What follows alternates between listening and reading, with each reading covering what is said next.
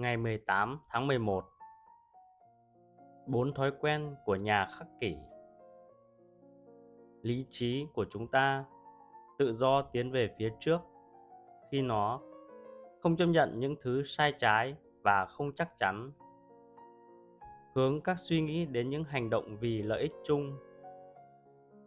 Giới hạn những ham muốn và ghét bỏ chỉ trong phạm vi những điều mà nó kiểm soát đón nhận mọi thứ mà tự nhiên giao phó cho nó.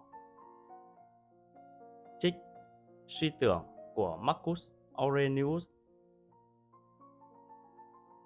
Nếu bạn để ý, marcus liên tục nhắc nhở bản thân rằng chủ nghĩa khắc kỷ là gì.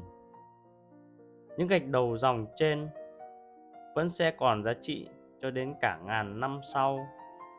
Nhưng thực chất, đó là những lời ông tự nhắc mình có thể ngày đó ông đã nảy ra một suy nghĩ không tốt hoặc đã hành động ích kỷ.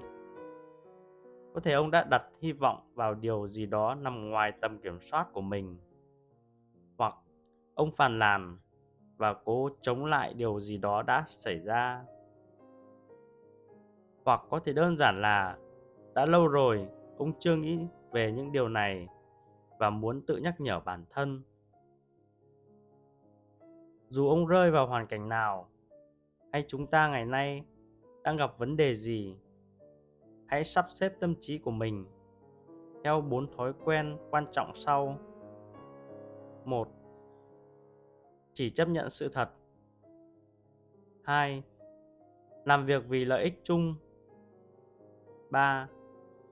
Chỉ nảy sinh nhu cầu và mong muốn với những điều nằm trong tầm kiểm soát của chúng ta 4. Đón nhận những gì tự nhiên trao cho chúng ta